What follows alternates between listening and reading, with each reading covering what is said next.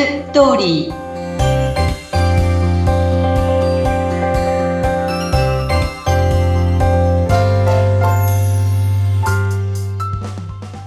皆様こんにちは結婚相談所ライフツリーの和田です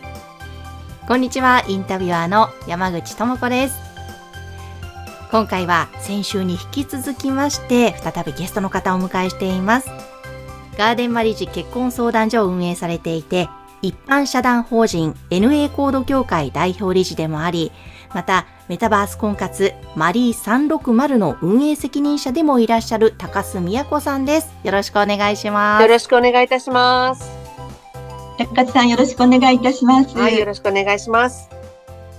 前回メタバース婚活のお話を伺いました。ものすごく面白かったんですが、はい、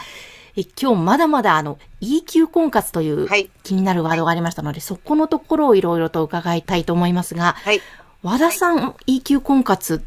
てこれは？え、高須さんがあの本をお出しになったんです。ええ。で、その本の時に私も少し参加させていただきまして、まあ恋愛マッチング方程式などのことを一緒に、あの、まあやっていったんですけれども、今日はその話も少し高須さんにしていただきたいと思っています。はい。お願い。よろしくお願いします。まあ、和田さんが先週おっしゃってたんですけども、結婚をですね、その用紙だとか条件で決められる方が非常に多いので、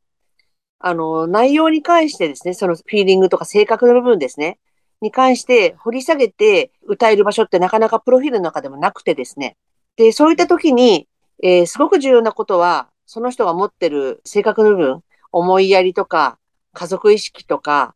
あと、まあ、例えばアンテナ力が高いとか、チャレンジ精神があるとか、そういう良いところですね。そこがもっと表現できたらいいのになってずっと仲人しながら思ってきたんですね。で、昨年12月に、えー、そこを扱っていただいた本が出まして、その時和田さんにもご協力いただいたんですけども、その EQ というものに関してですね、頭の知能指数に対して心の知能指数 EQ で性格の部分が可視化できるようにするっていうのが今回のテーマだったんです。はい。そうすると感情のあり方とか対人関係とかね、他者のコミュニケーション能力など、総合的な愛情力を、えー、測定できるようになりますので、あの、条件、用紙以外にアプローチする方法が一つ増えるということなんです。うん、うん。これは結構自分のことも、あの、わかりましたよね。はい今まで気づかなかったことに気づいたりとか。そうですね。はい、うん。で、これはトレーニングツールにもなってまして、EQ を受けていただいて、低い部分があったから自分はダメだではなくてですね、低い部分は高めていくことができるんですね。うん、はい、うん、そういうツールになってます。うん。これ、あの、その EQ、はい、EQ って言うとね、頭脳の方かなと思ったら、その気持ちの部分もなんだな、性格の部分なんだって思ってびっくりしたんですけれども、はい、その部分をこう明らかにして、はい、それでこうマッチングをしていったりもするわけなんですか？そうですね。将来的にはマッチングをしていくんですが、今の段階では、それぞれの EQ を見て、えー、まあ自分で足りないところを補っていったり、あとアプローチに使っていただいたりっていう使い方になってます。これって、あの、メタバース婚活とも組み合わせしたりされてるんですか、そうなんです。今回参加いただきました、メタバース婚活に参加していただいた26名の方に EQ を受けていただいたんですね。うん、で、えー、EQ を受けていただいて、カップルになった後にですね、その EQ を照らし合わせてみたら、よく似てる部分、お互いに、あの、例えば家族意識だとか、そういう重要なところですね。うん、結婚してからも、あの、違うと問題になる部分に関しては、よく似ていることが多く、で、逆にですね、補完関係にある。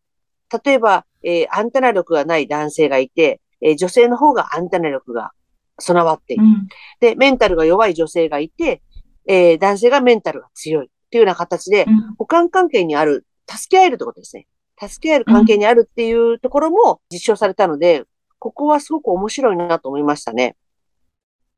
うん。なるほど。多いですね。そこのところもうちょっと詳しくお話してもらえますか？この結果としてのところ？うん、うん。あの、例えば先日、クラウドダンディの番組で扱っていただいた、キエさんとマルさんっていうカップルがいたんですけれども、うん、ええあの二人に関しましては、あの、お二人ともコミュニケーション力が大変高いお二人でして、うんあのー、EQ に関しては、自分軸、他人軸、社会軸って3つの軸があるんですけども、その中で他人軸、他者とのコミュニケーション能力が非常に高いお二人だったんですね。うんうんうん、で、あの、なので、第一声からまあ、お二人ともどこか似てるとか、どこが自分たち共通点が多いね、なんてことをおっしゃってて、実際蓋を開いてみたら、例えば海外旅行を二人ともたくさん行ってらっしゃったりとか、あとお酒を飲んで、あの、お友達とコミュニケーションを図ることが好きだったりとか、あと大きなところでは、あの、お二人とも、まあ、地方に移住してきたっていう共通点もございました。うん、ただし、あの二人は年齢が結構違ってですね、24歳と40歳だったんで。彼女が24歳だったんですか？そうなんです。15、6違うんですね。へえ。ちょっと見えなかったですね。そこまでわかるっては。しっかりしてますね。あの、しっかりしてる。飲食店経営されてるんで、あの、見てないといえどもしっかりなさってます。で、そういった意味では、女性の方が、えー、結構ね、年齢よりもしっかりなさってたんで、年齢よりも、うん、やっぱり自分の共通する部分だったりとか、っていうのを大事にしたいというところで、うん、丸さんは選ばれたってことなんですね。年齢が出るのっていうのは、いつのタイミングでわかるんですか？年齢は最後までわからないっていうケースもあります。聞かなければわからないです。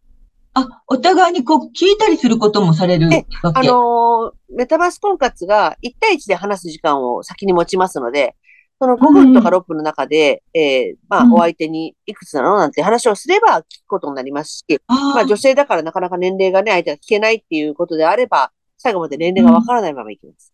ただし、蓋を開いてみたらメタバース婚活は年齢も大体同じぐらいの年。まあ、キエさんとマルさんの場合は、キエさんが年上の方がいいとおっしゃってたんで、あの、年上のことを選んでましたけれども、うん、あの、他の人に関しては大体同じぐらいの年でしたね。へそれも驚きでした。で、先ほどの EQ の話ですが、そういった、えー、共通点に関しては、しっかり同じような形が結果として出てましたし、うん。えっ、ー、と、EQ はすべてで27項目あるんですけども、えっ、ー、と、120も答えていただいて27項目の結果が出てくるんですけども、えっ、ー、と、その中で K さんの弱い部分を丸さんが一番強く持っていて、丸さんの弱い部分を K さんがしっかり高い数値持ってらしたんですね。なので、結婚してからは、えー、助け合える関係にあるということが分かりました。うん。すごいですね。はい。ねはい、うん。これは実になんか面白い結果だったんですよね。うん、うん、うん、うん、うん。ええー、あの、こう、ケイさんって、最後にこう、ちゃんと顔出しして、はい、あの、デートの、リアルデートの時もね、はい、顔出しされたんですよね。で、彼の方は、ちょっと恥ずかしいからって言って、顔出しはされなかったんですけど、は